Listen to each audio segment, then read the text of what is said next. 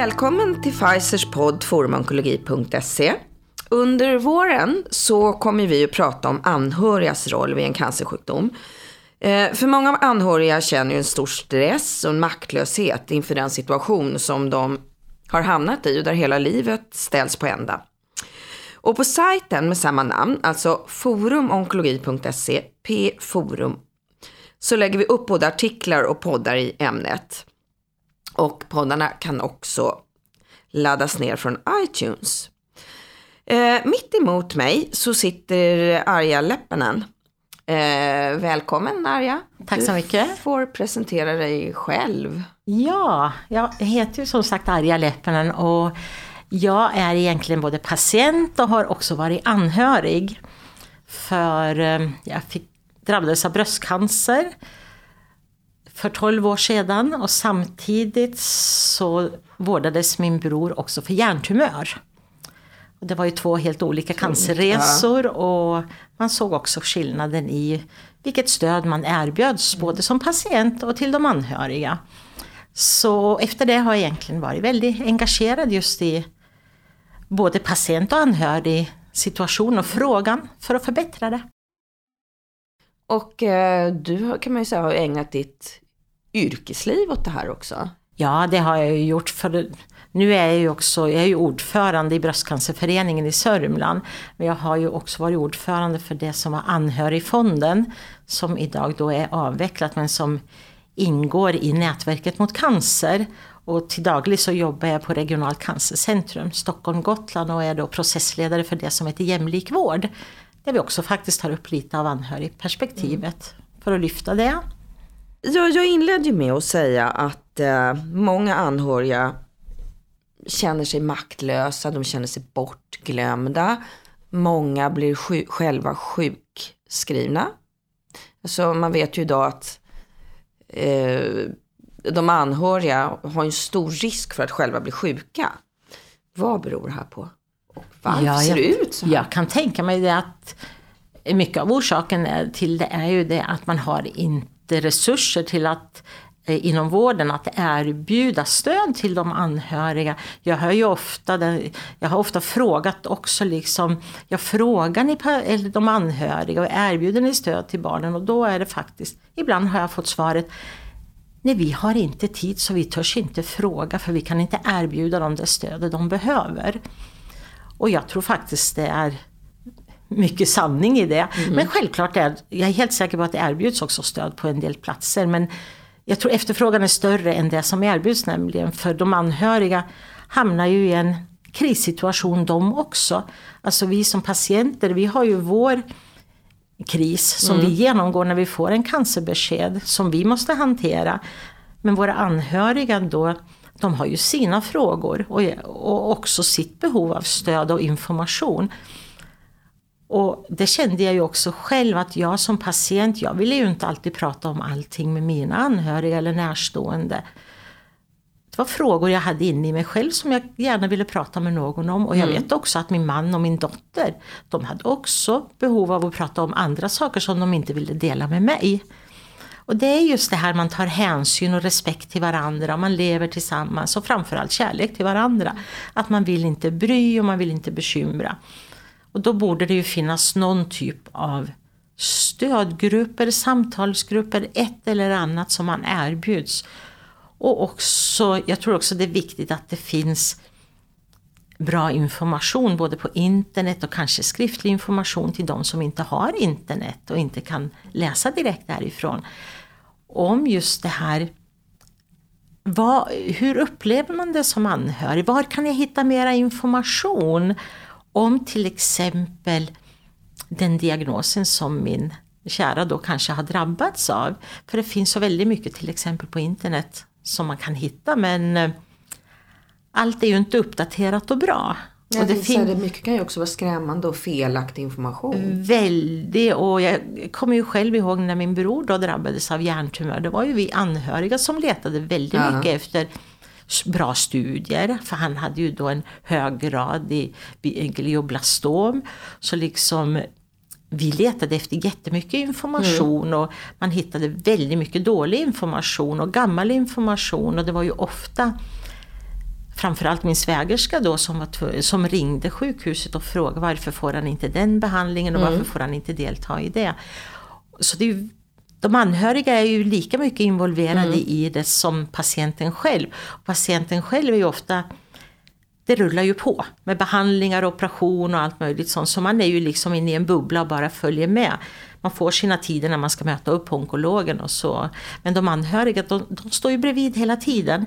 Men samtidigt så menar ju jag i alla fall att de anhöriga bidrar ju med väldigt mycket av det här psykosociala stödet till patienten också. Och det stödet, det sker ju oftast hemma.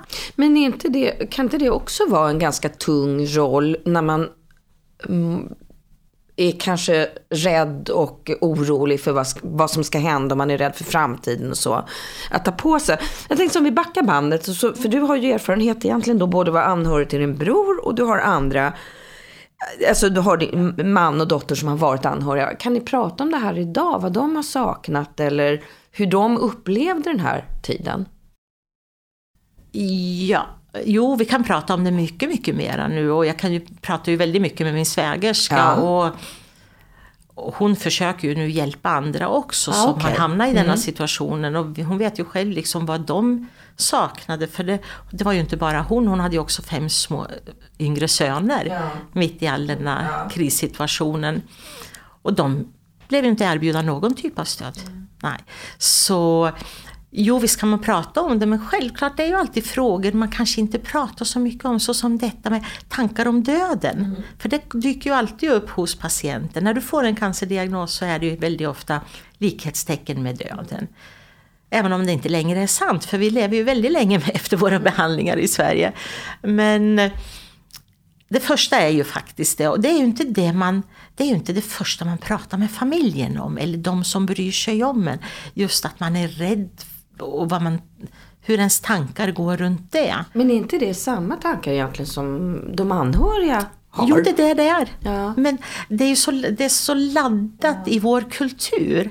Just det här att vi pratar inte om döden på det sättet.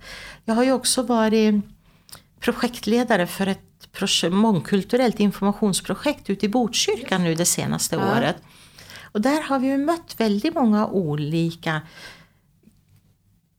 människor ifrån, det bor ju människor ifrån 160 olika nationaliteter där. Så vi har ju mött väldigt många olika kulturer och språkgrupper.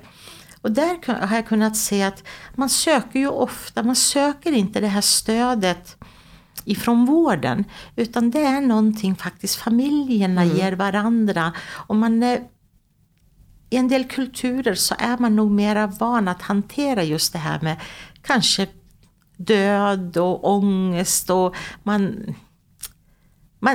stödjer varandra istället, och då förstår man vad, man känner till den kulturen, man tillhör den kulturen, och då är det tryggt och bra. Och också språket självklart. Det är ju också avgörande i det här. Men det finns ett jättestort behov av någon typ av stöd till både de vuxna och framförallt barnen. Ofta är ju stödet till barnen eftersatta just när föräldrarna drabbas av en allvarlig sjukdom. Men nu har det ju kommit, till exempel, vi har ju fått det här som heter Cancerkompisar. Det är ju ett webbaserat stöd som man erbjuder, och så kopplar man ihop folk. Men, så de är ju jätteduktiga, och jag nämnde ju Anhörigfonden tidigare som jag då var ordförande i. Och nu är det ju då nätverket mot cancer som följer upp den frågan just om anhörigstöd. Men de väljer ju också att kalla det kanske mera cancerberörda. För ibland är det ju lite svårt att veta vad är anhöriga, vilka är anhöriga, vilka är närstående. Så de har ju då valt att prata om cancerberörda istället. För jag har lyssnat på en del studier som har presenterats just om det här med hur många anhöriga eller närstående har varje patient. Jag lyssnade på en studie på Asco för ett par år sedan. Och då hade de kommit fram till att varje patient har minimum 15 personer som är deras närmaste egentligen. För det är ju, alltså det är syskon, barn, den man lever tillsammans med, föräldrar, kollegor, vänner, väninnor och allt det där. Så det är ju rätt så många som drabbas när en cancerpatient insjuknar, så är det ju faktiskt ett väldigt stort nätverk också som på något sätt drabbas. Jag tänkte så här, för att du sa så här att det finns inte resurser inom vården att ta på sig det här att stötta anhöriga. Men jag tänker så här, skulle inte vården kanske vinna på det också? Att se de anhöriga som en resurs? Jo, det är ju något av uppgifterna med just nationella cancerstrategin som regeringen då har beslutat. Det är ju faktiskt att man ska lyfta det anhörigperspektivet också och patientperspektivet. För man förstår ju att det finns ett behov av ett stöd som man inte kan erbjuda. Och självklart, som du säger, att självklart skulle alla vinna på det.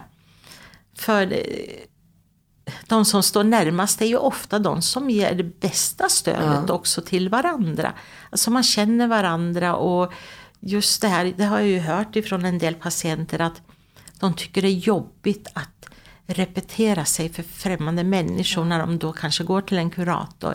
Att liksom repetera och ta upp på nytt och de svåra frågorna och de frågorna de har. Att det då är mycket lättare att man kan prata med någon hemma istället om det. Så det är ju liksom därför jag också säger att jag tror att mycket av det här, mesta av det psykosociala stödet till patienterna, det är faktiskt något man får hemma av de man har närmast sig. För de känner den ut och in alltså. Men för att orka det då, liksom, vad tycker du, vilket stöd är det de anhöriga egentligen behöver? Alltså hur skulle antingen vården eller vem det nu är som tar på sig det här, hur kan man stötta och hur ser behoven ut? Jag förstår att man inte kan generalisera, nej, nej, precis. Men jag tror att det är ett väldigt stort behov, bara det att kunna träffas och prata med andra, träffa andra i samma situation. Okay. Och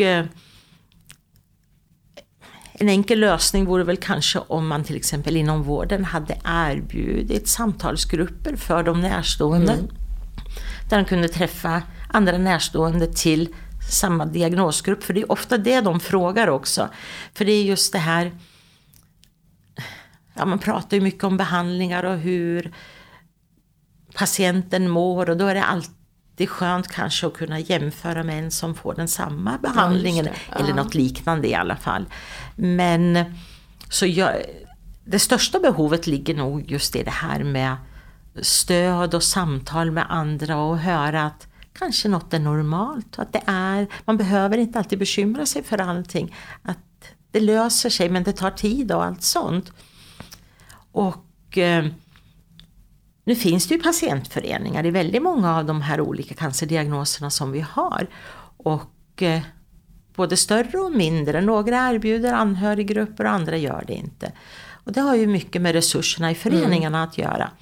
Men samtidigt är det också väldigt många av föreningarna som, där nästan majoriteten av medlemmarna är anhöriga eller närstående till den drabbade. För det är ju flera diagnoser där man blir så sjuk att man orkar inte engagera sig i patientföreningsarbete eller vara medlem överhuvudtaget. Och då är det ju väldigt ofta de anhöriga som blir medlemmar istället och engagerar sig. Jag tänker också, för nu pratar vi ju kanske enbart det här psykosociala stödet, men jag tänker också, vi har förstått så känner en del, eller många anhöriga eller anhöriga också, att de skulle vilja ha en större tydlighet ifrån vårdens sida. Alltså, vad förväntas av mig som anhörig? Hur kommer det att bli? Hur ser varje steg ut även för mig som anhörig? Jag tror ju att när vi får genomfört att alla patienter får den här min vårdplan, alltså en skriftlig behandlingsplan där det också ingår en rehabiliteringsplan. Det är ju på gång, men det tar tid, och det är ju också ett av de här besluten från nationella cancerstrategin att alla patienter ska få en sån. Det tror jag kommer att underlätta också för de anhöriga. För då kan de ta del av denna skriftliga informationen som patienten får med sig hem. Där det faktiskt informeras mera om behandlingarna som just den patienten ska få. Och det kommer att ska finnas länkar till mera information. Och jag tror att det också kommer att underlätta en del på just de här helt elementära, enkla frågorna som man redan nu kanske borde ha svar på. Men som man inte alltid får. Men jag tror att det kommer att hjälpa en bit på vägen i alla fall just på det här, den informationen som de anhöriga efterfrågar. Men självklart, man kommer alltid att leta mera information. Och, som sagt, där tror jag det är väldigt viktigt just att det finns kanske en bra webbplats där man kan gå in och hitta saklig, bra, uppdaterad information. Kanske att man ska få någon skriftlig information med sig från sjukhuset. Men det är ju begränsat hur mycket man kan trycka upp. Men kanske då att det finns länkar till någonting eller telefonnummer som man kan kontakta. Jag vet att cancerrådgivningen, de får ju väldigt mycket frågor ifrån anhöriga till cancerpatienten på många olika frågor. Så det är många som har upptäckt att man kan ringa dem och prata med dem. Det är ju utbildade sjuksköterskor. Och nu bygger ju de också ut sin verksamhet så att det kommer med tolkar till andra språk och sånt också. Så det händer ju väldigt mycket där med. Kan du se någon röd tråd så där i vad de anhöriga efterfrågar? Som kan säga så det är det här och det här. Vissa saker vet vi. Men så är det ju väldigt individuellt vad man efterfrågar. Det är ju det. Men jag tror helt generellt som du också nämner just det här med att man vill väldigt gärna veta vad är det nästa som sker? Varför får man den behandlingen? Jag tror väldigt ofta det de anhöriga också gärna frågar liksom, ja varför får min kära det här och inte det där? Och lite mera informativ information just, inte bara generell utan lite mera djupgående information. Men samtidigt tror jag faktiskt de anhöriga också är väldigt osäkra på liksom, vad kan jag prata med patienten om? Liksom, törs jag prata om det här? Och det är ju jättesvårt för det är ju väldigt individuellt. För några patienter vill ju prata om allt och andra vill inte prata om någonting. De vill nästan inte veta sin egen diagnos. Så det är ju men där känner ju ofta de anhöriga själv sina släktingar. Man känner ju varandra. Man vet ju kanske sedan tidigare att hon eller han pratar inte så mycket om det där och vill nog inte prata heller. Och då tror jag man undviker det. Men samtidigt finns ju frågan där för de anhöriga. Det kan ju vara någonting de letar efter. Så som det ser ut idag så tycker jag nog det att då ska man som anhörig fråga vården och försöka få svar där i alla fall. Eller kontakta cancerrådgivningen för de återkommer sen ifall man har svåra frågor. Och också kontakta de här nätverken som finns för anhöriga där man kan träffa andra. Man kan ha kontakt via chattforum, via internet eller sådana grupper. Eller man kan träffas. För jag har ju hört det är väldigt många som träffas till exempel via cancerkompisar. Och först chattar de och pratar med varandra via det. Och så träffas man senare. Det är ju jättetrevligt. Tycker du, för du har ju, vi går tillbaka till att du har ju faktiskt varit anhörig. Tror du eller tycker du att det är mycket som har förändrats på de här åren? Det har nog förändrats, men jag tror inte jag vill säga så väldigt mycket. Ska jag vara helt ärlig. Inte nu när man träffar, jag träffar ju väldigt mycket människor, både anhöriga och patienter med många olika diagnoser. Och jag tycker det är de samma frågorna som dyker upp hela tiden och det är det samma stödet som efterfrågas hela tiden och kanske brist på information och just det här och brist på tid från sjukvården att sätta sig ner och prata med dig. Och jag tycker det är det samma som var då för både 10 och 12 år sedan. Okay. Det har inte förändrats så väldigt mycket just det stödet, det har det inte.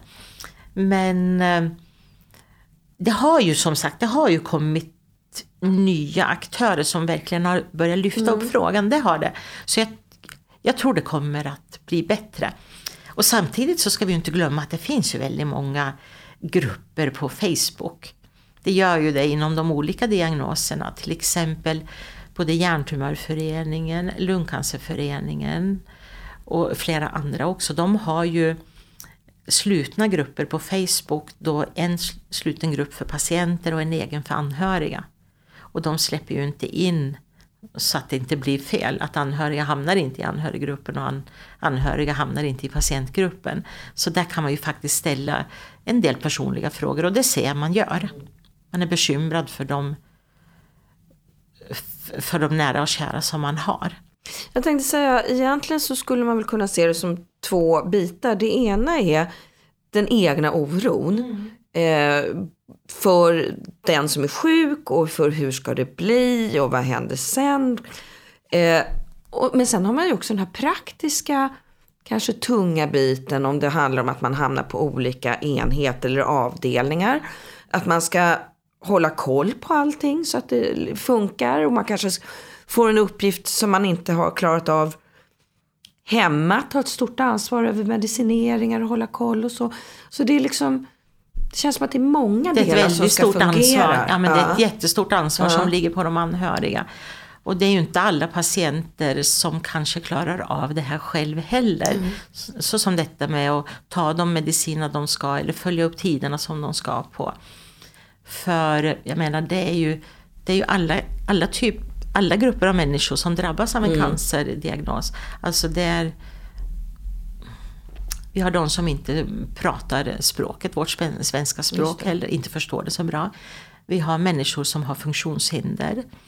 Det är en dementa människor. Alltså där är ju väldigt många, och då är det ju väldigt ofta de anhöriga som det vilar ett väldigt stort ansvar på. Och det är ju inte alltid lätt, alltså, för det man har ju sitt eget liv också som anhörig. Det är ju möjligt, man jobbar, man har barn hemma, det ska följas upp med fritidsaktiviteter och så är det ju just följa upp det här med liksom de olika avdelningarna. Kanske man erbjuds ASIH, öppenvård, och liksom det är ju väldigt många frågor och det är väldigt komplicerat. Och det man ofta hör ifrån de anhöriga efter en sån period, och kanske framförallt ifall också då patienten har avlidit, det är ju det att de säger ju själva att de är ju helt uttömda på energi. De orkar ju ingenting, och det är ju många som kanske blir sjuka själv då, får andra sjukdomar. Så nej, det är en jättejobbig period, det är det. Men hur tänker du? För jag tänker, alltså när man pratar om det här, folk blir sjuka efteråt, de blir sjukskrivna, det här är ju också kostnader. Om då vården kan bidra med ett större stöd, och man slipper, man kanske inte helt kan komma undan det, men det skulle ju verkligen vara win-win. Har du något sådär tips, så här skulle man kunna ta? För det, jag tror alltså det mest elementära är väl egentligen information. Jag tror det största bristen ligger där egentligen. För att får de anhöriga bra information så vet de ju liksom hur det fungerar och vad de själv kan göra och vad de kan få hjälp med.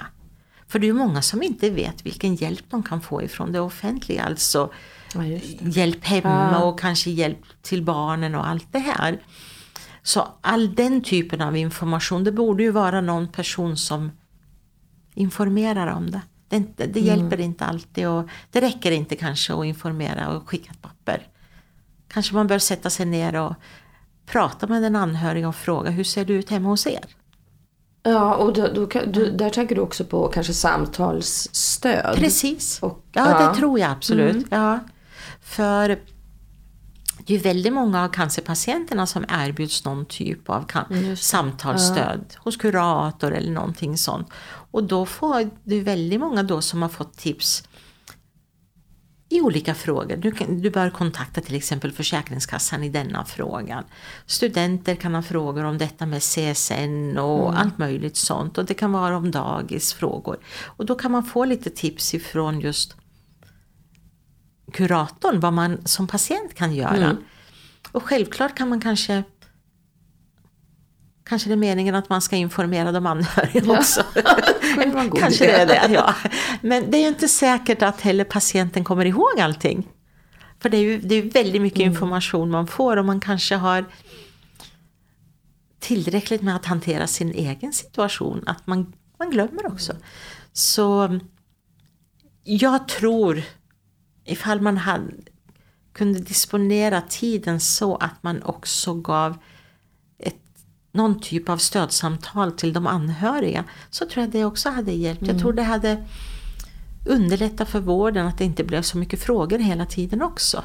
Ja, just det, då slipper man ju ta frågorna vid kanske läkarbesök och så. Ja, precis. Och så kan det ju bli fel, för de anhöriga letar själva istället på nätet. Och, eller hur? Och så blir det ytterligare frågor där istället. Så någon typ av stödapparat också till de anhöriga. Man borde se allt som en enhet, både patienten och den anhöriga och de närmaste framför allt. För jag ser ju det liksom, det är ju väldigt komplicerat när det också är barn med. För det är inte lätt när den ena blir väldigt allvarligt sjuk. Nej. Det är inte det. Och det kan vara, barnerna drabbas ju också, alltså de har ju också sin sorg i en sån krissituation, och i många familjer så drabbas ju också ekonomin av när en person blir allvarligt sjuk, för man kanske inte alltid har försäkringar, så att man får via försäkringar lika mycket pengar som man har haft tidigare till förfogande i familjen. Och då drabbas ju också barnen på sitt sätt med sina fritidsaktiviteter. Det är inte säkert de får fortsätta att gå på allt det de har gått på tidigare. Och det är så mycket som påverkas. Mm. Så jag tror man måste se helheten. Eftersom också nätverket och familjen runt den patienten är så pass viktigt i vardagen. För det är ju inte bara behandlingar det handlar om. Nej, just det. Nej. Det finns ju faktiskt en period där man väldigt mycket tid däremellan. Ja. Det här, eller hur, där man bara är med de närmaste. Ja. Många frågor. Ja, inte alla har svar. Nej. Det saknas många svar. Ja. Ja. Men jättekul att du ville komma hit. Tack för att vi kom. Ja, och tack för att du kom. Ja. Och tack ni som har lyssnat, och som sagt, gå in på sajten forumonkologi.se och lyssna på fler poddar och läs artiklar i ämnet. Hej då!